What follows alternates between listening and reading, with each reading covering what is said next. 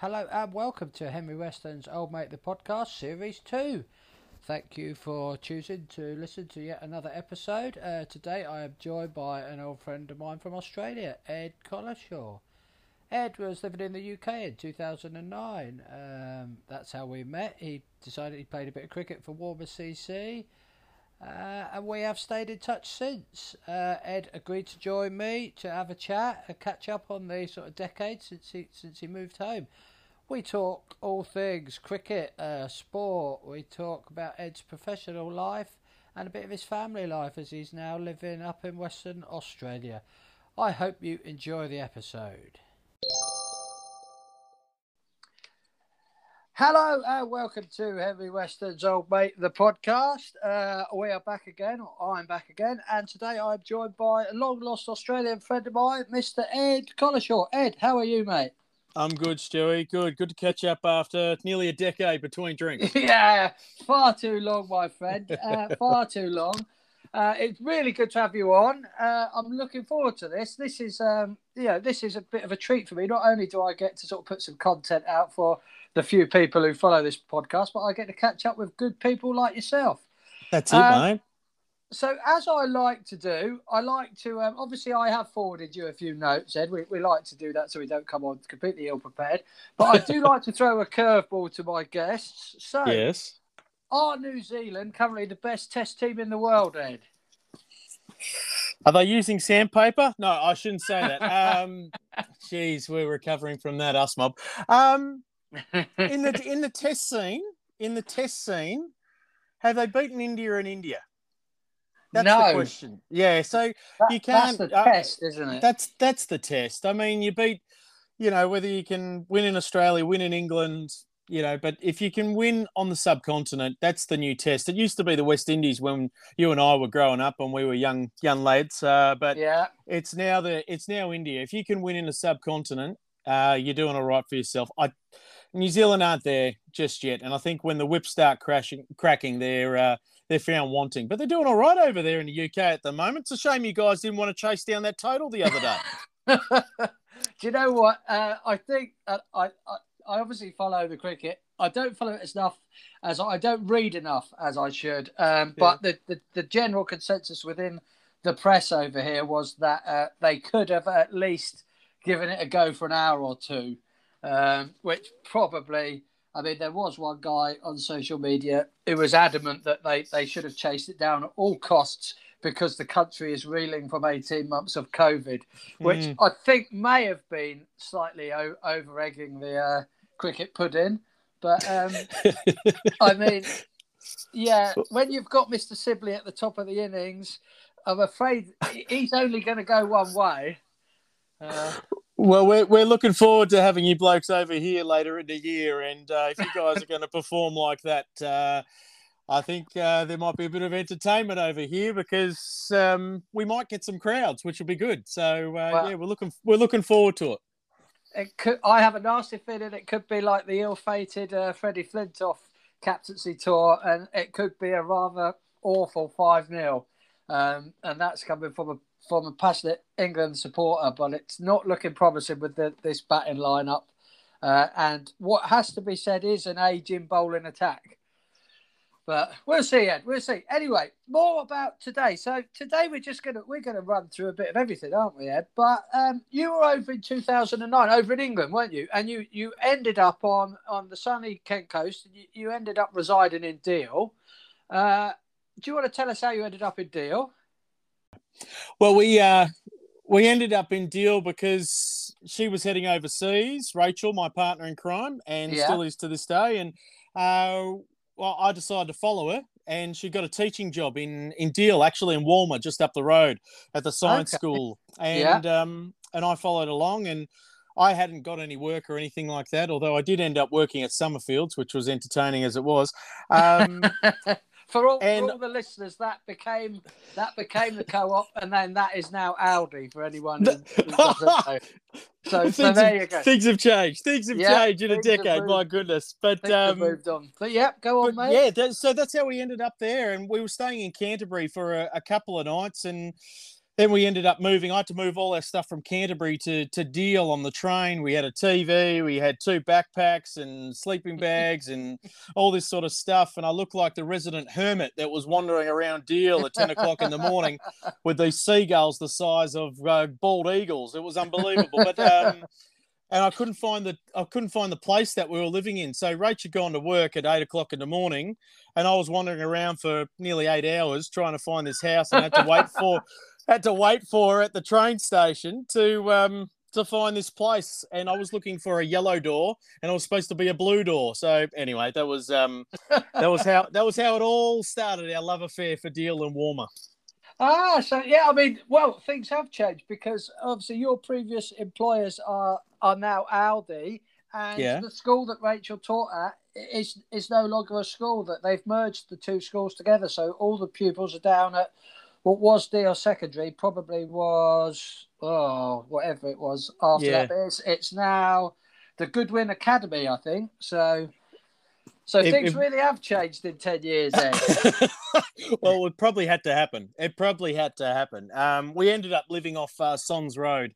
In the end, we found a beautiful little place off the old hotel there at Sondes Road, just near the uh, the lighthouse. Uh, not the lighthouse, uh, anyway, near the pier. And yeah, um, yeah, oh, it was beautiful. It was yeah, it was lovely. It was just uh, exactly what we wanted, and uh, we had Mary Price looking after us. Bless her soul. I don't think she's no. I don't think she's with us anymore, but um, she was looking after us, and yeah, it was good times. We really enjoyed our time there. We enjoyed our time. And uh, you ended up, obviously, uh, you ended up playing a bit of cricket for the old Walmer CC. Now, I do my little podcast, Walmer. I can't call myself a, a Walmer cricket club sort of a man because I, I grew up playing my cricket just down the road, but I did have a few seasons at Walmer, but I can't really call myself a man of the Walmer Cricket Club. But how did um, was how did that come about? Was that did you did you just ask at a local public house? Did you just bump into someone? How did you end up at War? Because there's obviously a couple of other sort of choices. We don't like to mention sort of Deal Vics or Sandwich much on this podcast. So yeah, you, yeah. You could have ended up landing somewhere else with your spinning harm. Well, I could have. I could have. I mean, um, I think Laurie Lawrence was uh, pretty happy that um, that I didn't ask for much when I came to Walmer. I mean, the reason why I wandered into Walmer, uh, because I had the Aussie accent, they're going, oh, geez, what's he going to want? You know, is he going to want a job? Is he going to want this and that and all that sort of stuff? And I was just happy to play. Um, but it was more of a case, the, the manager at Somerfields at the time, uh, he was yeah. a massive cricketing fan, huge cricketing fan. Okay. I think he was, I think he was happy to have an Aussie working for him so he could give it to me uh, for two, for 2005. And and he did. Uh, and they, and we were. It was an Ashes year that year in 2009 as well. This is where Mitchell bon- Johnson was bowling to fine leg quite often. Yeah. Um, but but yeah, we went. I, I wandered down to Walmer. I could have gone down to. I couldn't go to Deal Vics because Charlie uh, was playing there. That was the Queenslander that was breaking all the records yeah. with the bat. Yeah, now, Char- I'm still in touch with Charlie every now and then. Charlie Marley. Charlie Charlie Marley. He he was a wonderful cricketer. Now he was playing at a very low grade, and he played at a very high grade back over here in Queensland in, in Australia. He played uh, Twos District, which is he plays for the know, Redlands, doesn't he? Which are yeah, a famous yeah. Brisbane side. But at that time, he was he was a pretty talented batsman, and he was punishing him. And um, I got to play one game with him uh, in a combined side against Sandwich that day. I think yeah. Tammy Beaumont Tammy Beaumont was playing against us that day as well. Okay. And um, yeah, it was a good day, but he didn't make any runs. Uh, I only took I only took one or two wickets, and it was a very small postage stamp down at uh, Sandwich, and they gave us the good running. Uh, but it was it's I've got great memories. It's just yeah, I loved wal- waltzing into Walmer. The only thing that let us down that season, I think we had an okay side. The only thing that let us down was that Lawrence had done his knee, so he was out for the season. Oh, he's had a, um, he's had a few seasons like that, poor Lawrence. Yeah, so he he had done his knee quite badly, and so we were sort of a bit rudderless with the batting at the top of the order because he was a classy bat, and yeah. and he was our captain. So we didn't have the skipper, we didn't have that classy batsman that we could rely on for maybe a good fifty or at least holding up an end, and we dropped a hell of a lot of catches, Stu. We dropped, yeah, uh, hell, probably I think on average at least seven or eight a game and that that cost you games. Catches win matches. We never warmed up beforehand, and that that was a nightmare. it was a nightmare with the catches being dropped in the field. But we had fun. We had a good squad. We had well, a lot of fun. I've got a few stats, Ed, in front of me yeah. because Play Cricket does allow me to go back through. I couldn't find the scorecards. I'm, I might not be good enough on the website. Someone might say, "Oh, you're looking in the wrong place." But um, I'm focusing on Saturday cricket. So you played, uh, you played nine games on a Saturday, Ed. Mm. Uh, you bowled 80 overs, 12 maidens, 14 wickets, and the best of four for 28. Um, I would suggest that's a pretty fair return. Um, it, it's not bad. Average average of twenty three, so that's that's not too bad. I like to get that down around about twenty one, so that's all right. Um, economy rate about four would have been nice to have that under three. Uh, no, around three. Um, but again, yeah, it was catches that cost us a lot. Yeah. Um, I got I, I, look. I took a fifer under Eddie Cowlishaw. If you have a look at those stats as well in a in a league game. Uh, oh, sorry, a Sunday game as well. Uh, oh, and they okay. were always fun. They were we've just dropped out, Ed, but we'll wait for you to come back, mate. Um. Uh, that three for 41 against Rainham was a good day out. There was a tree at uh, square leg, which kept us company uh, all throughout the day, which was fun. Um, but there's, yeah, there was some unique, unique experiences, but I've, i can run through that side for you. We had Paul Holiday, young junior. He was with us. Yeah. We had young, young Owen uh, yeah. with us as well. Uh, Tommy Burnett was there as well. Um, yourself, uh, the North brothers, Martin and Graham. Uh, who else do we have? Andy Burkett was playing. Parnell. Uh, oh, and, yeah. And who else do we have? Uh, Andy Cotton as well. Young Joey was opening yeah. the batting for us. So we had a we had a decent it's, side. It, we just couldn't put it together. I tell you what, going through that side, that's that's not actually a bad. You know, probably Owen was a few years away from yeah, scoring a consistent yeah, was. run, and yeah. maybe Junior was was uh, not quite hitting his straps, but the rest of us probably could have pulled our socks up a little bit more, listening to I, you reel those names off. I think so. I've got a beautiful photo of us in the dressing rooms after my last game. We played a uh, is it a Kolpak side or something like that? There was a whole bunch of South Africans playing for them, um, and, and uh, they were pretty fierce. This South African mob. Uh, they got the job done in the end, but um, yeah, there was. Oh, we had Jared Bondi was playing with us as well. He was keeping, so we had an okay side. We could do the job. We, I think we were probably making up around about 200, 220. That was our par score yeah. for our lot. Martin Pierce chimed in at the top of the order every now and then. So yeah, I, we just we yeah. I mean, you had a cracking game. But that was the game where we had a tie as well. I think um, you made some runs at the top of the order as well early in the piece, and we ended up tying the game. I've never been part of a tied game before. well, I I, I that was weird. stats that we had a tie. I mean, I can't yes. remember it. I it also the stats also suggested to me that I made two fifties that year, which again yes. I can't remember either.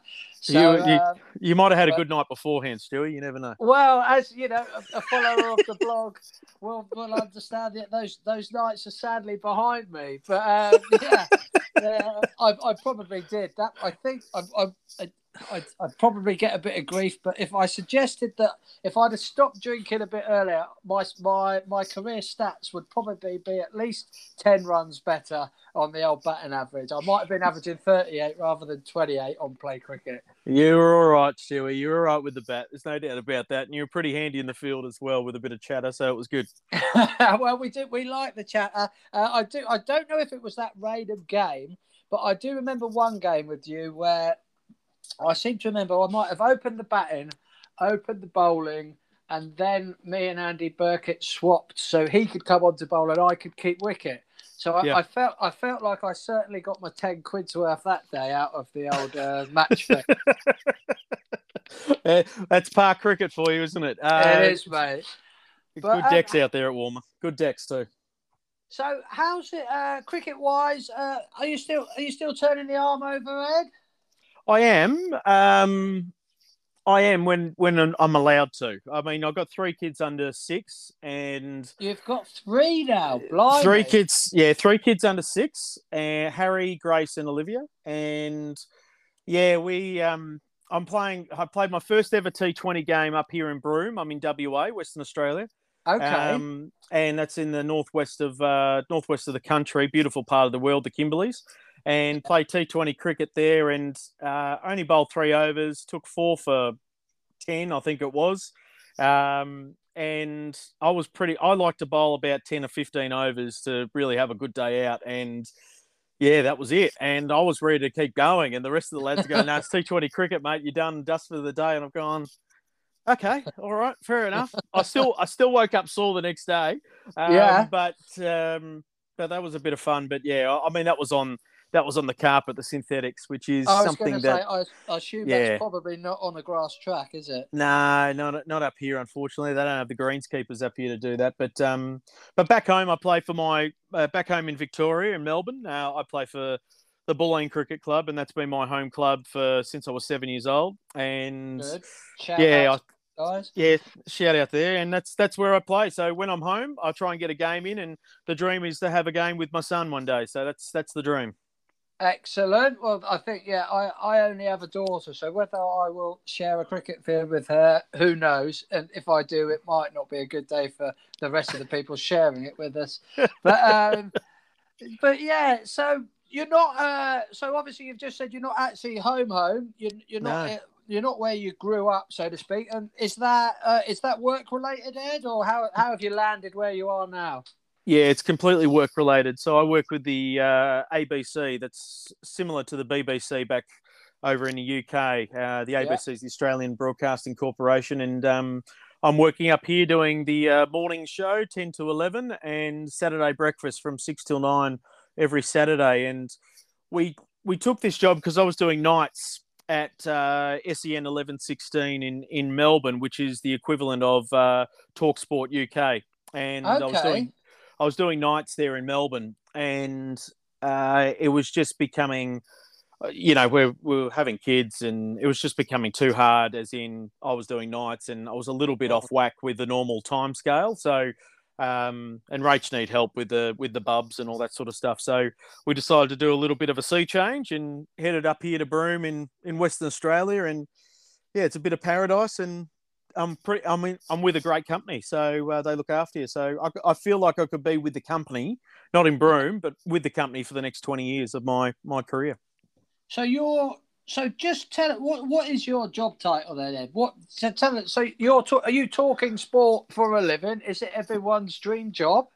Well, I did that for about oh, nearly a decade and a bit. Now I'm doing everything. Now I'm doing a show which is pretty much politics, uh, okay. talk back, uh, sport, whatever it is. It's all eh, all all encompassing sort of a show, really. Um, so I think as I get older, that's sort of where I'm heading. But the dream is still to cover an Olympic Games, and this is the other reason why I moved to the ABC, is because they have that ability to cover the Olympic Games. Now, obviously, COVID's doing some other things there where the, yeah. that that sort of possibility has probably been put on hold for for a fair while. Well, 20, yeah. 2032, is it, Brisbane? I can handle that. I can handle yeah. Brizzy. I can get that's, to Brizzy. That, that's the, that's the rumor, isn't it? Well, it seems as though the way that they're talking that it's lock, stock, and two smoking barrels. I yeah. think. I think. I think the other contenders have been um, poo-pooed. I mean, China have had a go for it countrywide, haven't they? They haven't put a city forward. Yeah, we're uh, not going to China. We no, can't go to China. No, and I can't remember. There was a couple of other names that looked like non-starters. Malaysia, maybe. I mean, nothing against the Malays, but um, it's not Brisbane, is it? I mean, what a, no. what, an, what an experience that was. When was the last time? Two thousand in Sydney. Was that Australia's last Olympics? Must have. been. Yeah, that was that was our last Olympics. Yeah, on on home soil, and before that, it was Melbourne in 1956. So uh, it's every 50 years that we get it over 19, here in Australia. so, 1956. Yeah. So, to listeners to this podcast, Chelsea and Manchester City football fans, they didn't even have a football team the last time the Olympics were in, in Melbourne. They'll be sad to know that. We like to get some digs at Man City there, mate. Oh, but, thank you, mate. I was waiting for that. I thought I thought you would have started quite nicely with uh, the way that we stuffed up another Champions League campaign and uh, losing to Chelsea. I mean, come on. Um, it was it yeah, was going to be. It, that was one of them. I think uh, the only way Chelsea were going to win that was to score for. It sounds daft, uh, but Chelsea had to score first to win that game, didn't they? And luckily for them, they did, and they held on. Manchester City have all the money in the world, but we still have Manchester City traits. And for all those citizens out there, you understand every single thing that I'm saying with that. We lose games that we anyway. It's just you know, it's all wonderful winning the League Cup a hundred times, but at the same time, it's not the Champions Trophy. But it, at the same time, if we had won it, there would be that asterisk next to it. I think everyone will be saying, well, you know, COVID, does it really count? There were no crowds, all that sort of stuff. So who knows? Who knows? Uh, we can. I'm still putting an asterisk next to Liverpool's league win, so that's fine. But if we just, if we if we if we just su- suggested that, let's say um, that Brisbane does get this upcoming Olympics. I mean, it's not yes. really that far. Uh, so Sydney 2000, Cathy Freeman, blah blah. Yep. You know, it was amazing. I remember it quite well. I remember her wearing a, a skin suit with the hood and everything. Yeah. What yeah. does what does what does a 2032 Olympics in Brisbane look like then? Because um, uh, obviously we've we've had Cathy Freeman and you know that that in 2000. What does Brisbane do differently, Ed? It'll be on a smaller scale. I guarantee okay. you that it'll be. Look, Brisbane, Brisbane's a smaller city. They've hosted the Commonwealth Games before. I think that was 1982. Okay. Um, but they, yeah, I. It'll be on a smaller scale. The the Gabba, as you would know as a cricket fan, only holds about 45,000. I've been um, to the um, Gabba twice actually. Really yeah, both times. So, it's not a it's not a big stadium compared to say the MCG or Olympic Park in in Sydney, which was holding hundred thousand that night. That's now okay. been scaled scaled back to eighty thousand. Um, right. So they're going to have to do something, but they can't build. It's it's a, the Gabba's a little bit like some of the cricket grounds in England in that there's a lot of homes and uh, yeah. things around the ground, so it's hard to build and expand on that ground. Yeah, they they may build a brand new one. Uh, okay. I don't know where they there there is that possibility, but you know the government doesn't have a lot of money with all this COVID stuff. We're in a deep recession over here in Australia, so well you're, you're I, coming out yeah. of the bushfire tragedy as well, surely. Well, we are, and that's sort of been put on the back burner because of um because of COVID. Yeah, and, no, and, no, no, no burning jokes about bushfires. Please. No, no, no. Well, this is the other thing, though. This is the well, this is you know Australia for you we had those bushfires 2019 2020 that summer period there and now that yeah. same same area gippsland in victoria has just been ravaged by floods um, not the so, mice then they're elsewhere no, they're in New South Wales. So the oh, mice are crikey. the mice are mice are breeding up in New South Wales. we've got we've got plenty of paddocks where you can go and find some decent space and not be affected by natural disasters or animals. Um, but we're yeah, all right. New, we're, we're, okay.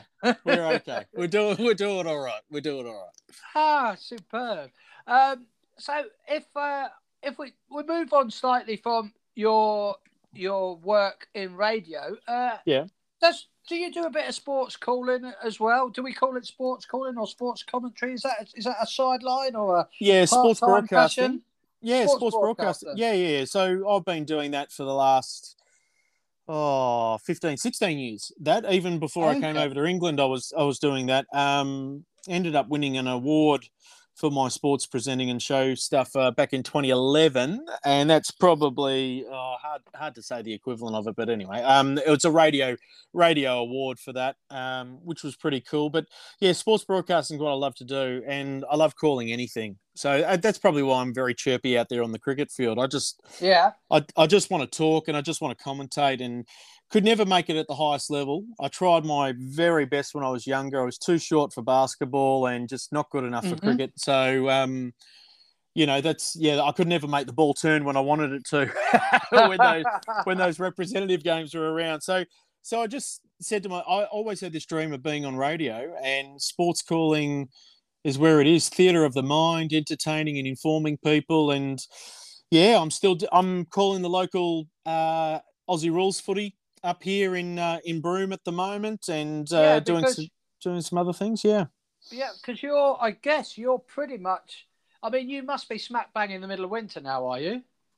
Not Even in Broome. Not, not, in, not, not in Broome. Broome. No, no. So in so in the lower part of Australia, we have the four seasons. In the top right. half of Australia, so pretty much from I don't know, from Townsville, Cairns, Darwin, Broome, that top half of uh, yeah. Australia, uh, we have dry season and wet season. So we're in. So to break that down, it's pretty simple.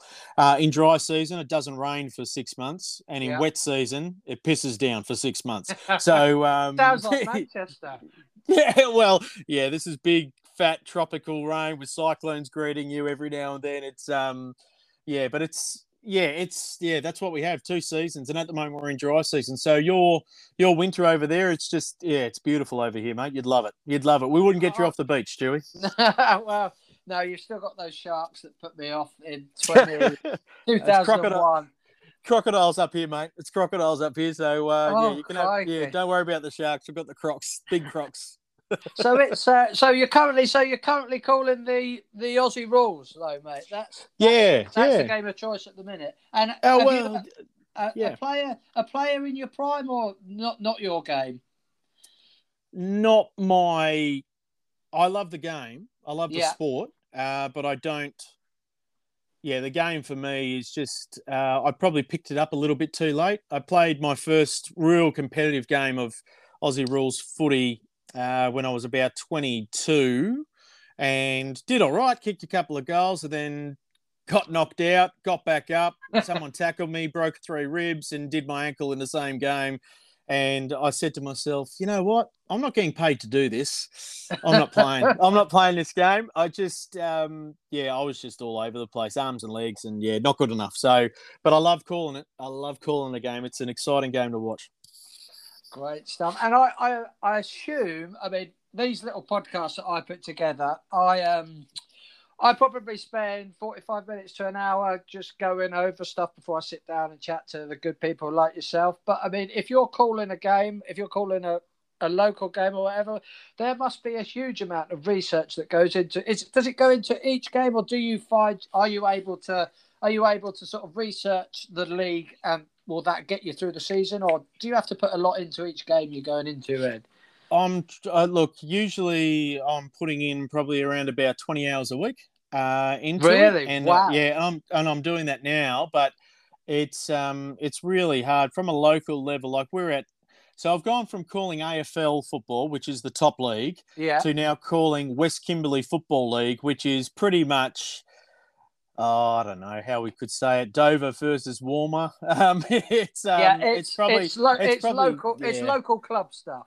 It's local club stuff. So I don't know what the lowest tier level uh, in say football over in the UK is, but it's one of those one of those low tier levels where it's club footy and it's not, the club non-professional. It's non-professional, uh, but you're getting some ex-professional players that filter through there and things okay. like that.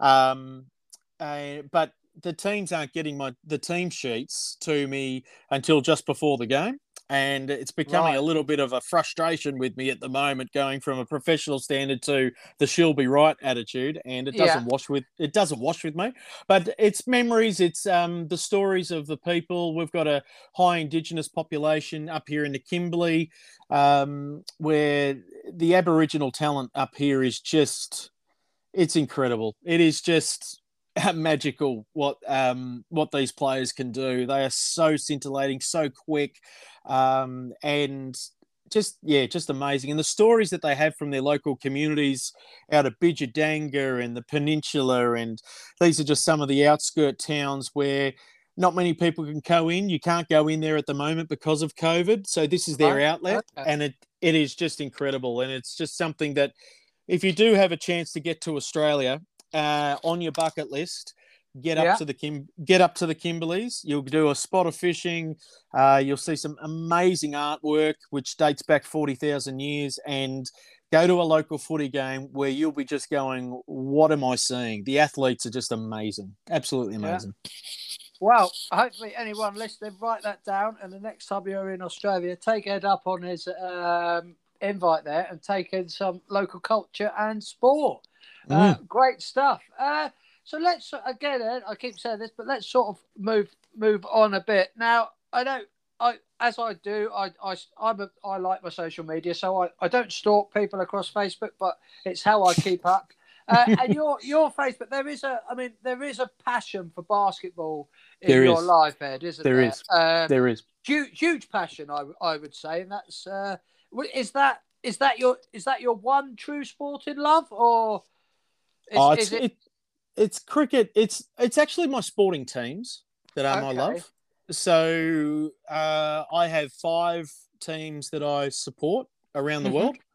Uh, Atlanta in uh, the US of A, the city of Atlanta, their sports teams there is what uh, got me hooked. Dad did some work over there back in the early 90s, and I was in love with Magic Johnson, the way that he played the game. And I asked him for a Magic Johnson jersey, and he came back with the Dominique Wilkins jersey, and I'd never heard of him. And Domin- Dominique Wilkins, for those that know their basketball, probably rivaled Michael Jordan as a scorer, not as Michael Jordan, but as yeah. just as a scoring ability. And the way that he dunked the ball was earth shattering. It was amazing. And he was called the human highlight film. So uh, I, I latched onto the Atlanta Hawks. I latched onto their their football side over there, their uh, gridiron side, which is the Atlanta Falcons. And Dad loved his baseball growing up. So over here in a yeah, the Brave. So over here in Australia, what we would do for cricket season is we'd play baseball in the winter okay. and play cricket in the summer. And the way, what reason why is that you keep your eye in with the batting and yeah. you're improving your fielding, your ground fielding, and your throwing arm, and getting that stronger and stronger. So, uh, baseball's got a pretty good history over here in Australia. And oh, okay. Yeah, the Claxton Shield. It's um, been going on for nearly hundred years, and it's um, it's a it's got a pretty good history. So when the Braves thing, Dad was really passionate about the Braves, so I latched on to Atlanta, Manchester City. Uh, I'm not a bandwagon supporter, as as you would know, because I was speaking to you about it back in 2009, and we weren't crash up back then. Um, and in the early 2000s, we weren't even playing in the Premier League. Um, no, I, I latched onto uh, Manchester City because my grandfather was uh, born and bred in Lancashire, and okay. he he um he was a Manchester City man, and I said, "Oh, you weren't United?" And he looked at me with this death stare when I mentioned it when he was still around, and I said, "All right then, all right, no worries, Sky Blues all the way, I'm with you." Um, because he was trying to coerce me into his AFL side, which was the Western Bulldogs or Footscray and I decided to stick with the Melbourne Football Club, and we've been in pain for fifty odd years. So, um, so, so they're my teams. They're my five teams, and that's my they're my passion when it comes to sport. That is my my heart beating true for them every single time. So, but basketball, from a playing perspective, it's basketball and cricket are the sports I play. Uh, yeah. But it's my teams that I'm extremely passionate about. And how does uh, it sounds like a, a daft question, possibly, but um, with time difference, um, do you find yourself sort of tuning in in the middle of the night to catch uh, Man City then? And oh, yeah. What's, what's the uh, what's the time difference with you and the USA then? So it's about it's about fourteen hours with the US. Yeah. Um, but the bonus is at the moment I'm on the west coast, so I'm getting games at 9.30 in the morning my time. So it's pretty good whereas over in the east coast it's a little bit earlier. So um, I'm, I'm okay on the west coast of this country. So i get i get to see the games in the morning which is good. And uh, it's a it's evening sessions uh, when it comes to watching my beloved uh, Manchester Manchester City. But I, I was up in the early hours of the morning that day in the final round. Uh, what was this? Back in 2012, was it the final round when we took on QPR and QPR took a 2 0 lead? Aguero! Oh my gosh. Oh my gosh. I was screaming at the top of my lungs. Rachel was going, What the hell is wrong? Um, that was just, I was in tears. That was just well, me and my, me and my oh, younger brother were in tears because we'd won it for about three and a half minutes. Yeah, we gave it to you, and I think who were you playing that day? You were playing Stoke. Stoke supporters were giving it to you that day, I think. Um, I, I was remember, amazing. I it was Phil amazing, man. Crying. Uh, it was. Yeah. Uh, it was just like that's, and I'm getting tingles just talking about it now. And the reason why I'm getting tingles is because you know I used to watch those games with my grandfather. My grandfather wasn't alive. He he'd passed away in 2007, and and I just okay, yeah. I just think of all the yeah, it's just amazing, and you could see it in the you could see it in the stadium. We were doing it again. We were about to lose to you blokes in typical City style to bloody QPR, and they were one man down. Uh, Joey Barton had got sent off, and it was just you know like we're just going, oh, come on, we can't do this again. But it was Aguero. It was yeah, it was just amazing, absolutely amazing, and that that um that's just a moment in time that will never, ever, ever be forgotten. I know for you guys, but you've got so many of them, so it doesn't really matter. Um, but yeah, and was yeah, that? Um, I mean, I, uh, who was that man Mancini in charge then? It was. It was Roberto, yeah. and we flicked him because we couldn't win an FA Cup or something. And but, but it was, just, Roberto. Yeah, it just yeah, got yeah. me thinking because I actually watched the Italy game the other day uh, and was very, very impressed with. Uh, he's obviously in charge of the national side at the minute. Yeah. And I. I text my two brothers. We have a WhatsApp group uh, that's normally just full of abuse, but I actually sort of said to them, I said, "This is this is how we want to be see England. We need yeah. to move that ball quickly. You know, like obviously you have to have the right players, and maybe Italy are, are blessed with a, a, good generation at the minute. But and it was against an average Turkish side, but the, the speed the ball was moving and the players getting beyond the ball was fantastic to watch. And then there's old Roberto sitting on the bench in his nice designer jacket and it takes me back to the dark old days of Man City winning the league. Uh, he he could dress, he could dress that man, but he was up and about that day. He was up and yeah, about that day. Oh um, boy, uh, brilliant stuff, mate. Um, so let's let's say um, all these sports teams, uh, mm. all this work, twenty hours a week going into research. You've mm. got three kids under six. Uh, mm. I asked I asked Luke on he's got three kids. Uh, Luke, the Englishman in Australia, he didn't have much time to sleep. It doesn't sound like you have much time to sleep either, Ed. Nah, about four hours. Four hours a night I get. Um, really? So yeah, yeah, yeah. So it's about four hours a night. Um, so the young one, the youngest Olivia, she's uh, being a terrible two at the moment. Uh, she's getting mm-hmm. up at the crack of dawn and she's coming to my side of the bed and not Rachel's. And I'm the one that either has to go and lie down with her or whatever. But generally, even if the kids were sleeping through, uh, it's generally four hours. But I, with that, as I say that, um, I get my four hours and then probably every fortnight, I, yeah. and it's not healthy, but every fortnight I'll get a good 15 hour sleep. So where whether it be on a weekend or uh, during the week or whatever it is, I'll get a good 15 hours sleep and that'll give me the energy. I, I eat right. I eat the, the right energy foods and all that yeah. sort of stuff. Um, I don't drink, so I don't drink. I don't take any a... pills or anything like yeah. that. And and um, what's the other one? Smoke. I don't smoke. So, so you've never no... you've never been yeah. a drinker, Ed? I don't. I don't. No.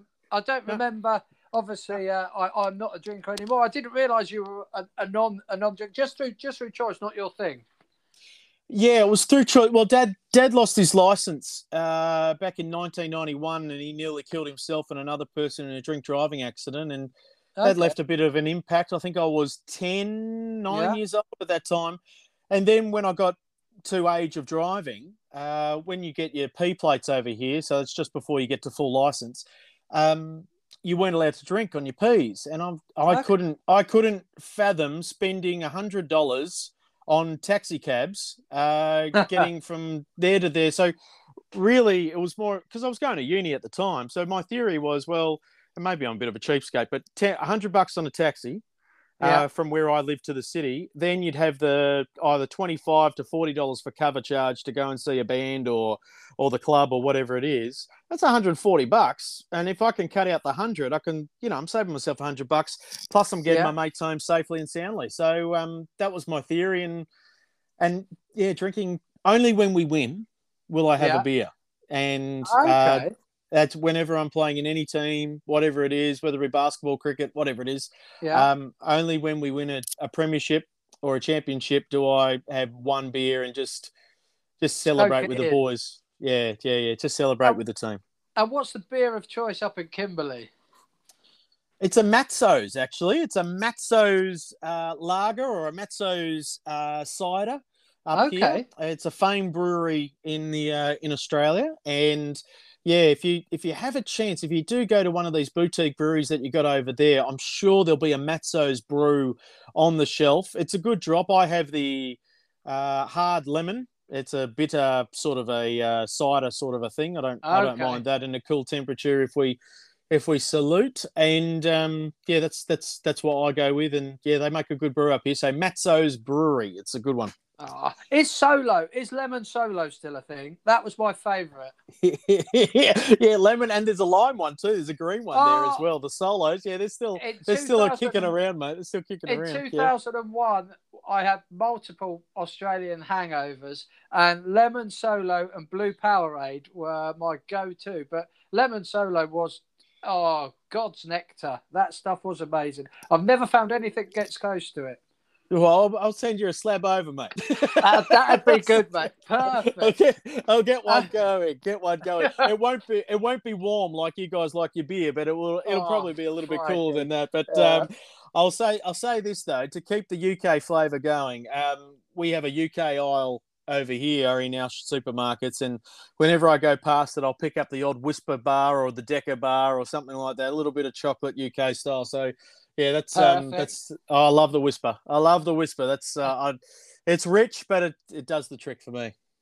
And have you have have you been have you been have you been on any other travels since since you so you you did you leave us in two thousand and nine or did you hang around Europe for a bit longer? So I was on a visa, a two year visa, but a job came up in Darwin and oh, okay. um, radio radio job and yeah, so we we ended up leaving, um, which was it was quite sad actually um, because we were we were loving our time there, but the job came up. It was too good to knock back, and yep. um, yeah, we left there. But since then, we've been to Europe. I don't know, probably three or four times. Uh, done. Oh, nice. Yeah, yeah, yeah, yeah. So we we like to train around Europe, and we did that in 2010 and in 2014. And okay. yeah, so we so what did we take in? We took in Poland and uh, Austria and Germ- did a little bit of Germany, Venice, uh, France. Um, didn't get to Spain. Did uh, Amsterdam and uh, Belgium. Went and had a look at some of the wonderful. I'm very big on my war history, and yeah. we actually we actually trot out to uh, Bastogne, and that's where uh, the Battle of the Bulge was in the Second World War, and probably a turning point of the war in a lot of ways in World War Two, and just going those you know those those foxholes are still there, and just amazed, amazed. There. There's a there's a wonderful uh, TV series called Band of Brothers, and oh, we yeah, I'm not a huge I'm not huge into my war history, but yeah. Band of Brothers, and then the follow up that was yeah the, the, Pacific, the, Pacific, yeah. Very, yeah, yeah, very yeah. good entertainment. Yeah, it is. And Band of Brothers. So we we decided to go to Bastogne. Uh, they couldn't speak uh, a lick of English in Bastogne, so it was it was it was out pretty of principle, probably. Of, they're probably looking at us going, "Who the hell is this cowboy?" Um, but yeah, we we paid I our think, respects, and yeah, it was amazing, I, amazing. I think uh, Justin Langer took your boys to some some similar places, didn't he? Did you did you catch the Amazon show, the test or whatever it was? We had it over here. I did. I, I saw Nathan he... Lyon miss that run out. Um, yes, it's um, yeah, it's, it was amazing. Look, we're we're still we're still trying to come out of this. We still can't believe what happened in South Africa happened. I was on, I was producing that day when that happened okay. in South Africa, and I said to my presenters who were broadcasting live, and this was the only coverage that was coming out of that Test match in. I said, "Is something going on? What is what is Bancroft doing with the ball?" And right. they kept they put the they they started having a look at it, and one of my presenters has gone. He said, "You know, bloody." He said, "You know what? Uh, yeah. He's tam- he's tampering with the ball. What the hell are they going to say afterwards?" And they said nothing and they lied about it. And it, it's like we haven't recovered. We, you know, this is a nation that you know prides itself on on the rules of the game. I mean, we hammer India and Pakistan and all this sort of stuff yeah. when it comes to this. We got into Faf du Plessis for doing the lolly thing and Han, the late Hansi Cronje for dabbling with the ball and all that sort of stuff. And, you know, yeah. when you take that high ground, you don't do yeah. that crap. You don't do you've it. To, and no, oh, you've got to be geez. whiter than white. Oh, it's uh, it, it's amazing, mate. We're still yeah, and look, the, your Barmy Army's going to give it to us this summer, and we're going to get it for the rest of our days. There's no doubt, no doubt. What's no um, doubt. just because uh, we don't we get a bit in the press over here, but there a few weeks ago there were there was speculation that more than just the sort of the three people were involved. There was speculation that the whole bowling unit were involved in the. Uh, the mm. misdemeanor. Uh, is there any any inside gossip from from Australia itself, there, Ed, or is it is it? look, everyone, look, every, we're trying to put it behind us. So, uh, well, not we. Uh, I think it's more the Australian Cricket Board are trying to put this thing behind it ASAP. Yeah. Um, but it's Michael Michael Clarke brought it he's up. Push, he's, he's, pushing he's, it. He's, he's he's got hold of it at one end and he's not letting go. He's um he's well it's it's an interesting point he makes okay so if you're a bowler right and i'm a bowler yeah. you know what's going on with the ball and if you're seeing interesting scratches appear on the ball you got to know what's going on. Now, generally, the bowlers don't actually do the work on the ball. It's mm-hmm. generally. I don't know, someone else in the team that's maybe mid on, mid off that's doing it or whatever it is. And the bowler's just there to concentrate and do what they need to do at the top level. And I understand that. And that's it. As you climb the ranks here in Australian cricket, the bowlers really don't work on the ball that much. Um, it's usually up to one of the batsmen or whatever. But you would notice something's going on you would notice you you would notice. There's there are going to be there are going to be four or five books on this topic stewie in the next yeah. couple of years. There's going to be a, another dvd series or an amazon flick or whatever it is. There is this is going to be analyzed. There's going to be a really good documentary on this later like that which will just focus on what actually happened. Um, yeah. and someone will tell us the truth. Someone whether it be smithy whether it be warner but they're playing at the moment they're you, playing for their they'll country. Have, they'll have to retire before they'll have to retire. Know. They'll have they'll have to be retired. It's like when your great 2005 team, when the wheels were starting to fall off a couple of years later with that five 0 whitewash in 2007, yeah. and yeah. you guys were ripping each other apart, and you know Kevin Pietersen was you know lagging on every all the all the cobwebs were being taken down, and you know the skeletons were coming out of the closet. This this will well, break KP, when Smithy KP was texting it to the opposition. Yes, he was. So this is it'll all come out. It'll all come out in the wash. We're just got to wait until Smithy and Warner retire, I think, and we'll yeah. see what happens. Okay, I think on that note, Ed, uh, we are three minutes from England kicking off in their first game of the Euros. Ooh. So I am gonna, I am gonna thank you enormously for your time. Do you know what, mate? I was slightly nervous coming on today. Uh, Why's that? A, a, man who does this for a living, talks to people, talks but you have put my nerves at ease, and I have thoroughly enjoyed the last fifty minutes, mate. Um, I think, I think there's plenty more we could chat about, and we could we could put something together again in the near future, hopefully, Ed, if you'd be up for that. Oh, there's no doubt. There's World Cups around the corner and Olympic Games, my friend. I'm sure there's something you want to throw at me sooner rather than later, but always happy to have a chat to you, my friend. Lovely, Ed. All right, I will let you go. I'm going to go and pour my non-alcoholic German lager and support England. Uh, let's uh, let's see if I'm smiling in 90 minutes or not, mate. But Ed, thank you for joining Henry Weston's Old Mate the podcast. Uh, love to you and the family. Thanks for coming on, and all the best for for the near future, mate. And to you, mate. Love to you. Cheers, Ed. Bye for now, mate. Thanks, mate.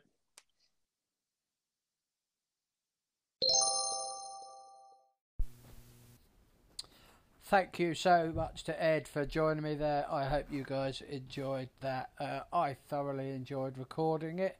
As I said, I was a little bit nervous. Um, the thought of sitting down to do a podcast with a man who spends his professional life behind the microphone, and when he's not behind the microphone, he is preparing thoroughly for his time behind the mic. Uh, I hope my research was good enough. I, I think we done well. I thoroughly enjoyed the chat. Uh, Ed was brilliant. Uh, really enjoyable to catch up with him. He seems to be doing amazingly well. Uh, his young family is doing brilliantly. How the man finds time to do anything, I have no idea, but brilliant. Uh, I really hope me and Ed can maybe catch up in the future and really talk some more sport um, and go over uh, maybe some England and Australia Ashes rivalry in the future. Uh, thanks again for tuning in. This is the first episode of Series 2. Um, I look forward to producing some more content for you guys, uh, varying it up. I'm hoping to get a couple more uh, recovery based podcasts. I've got a few things in the pipeline. Uh, keep an eye on my social medias for that. Uh, like I say, thank you so much for choosing to listen and all the support that you show to the podcast. Thanks, guys.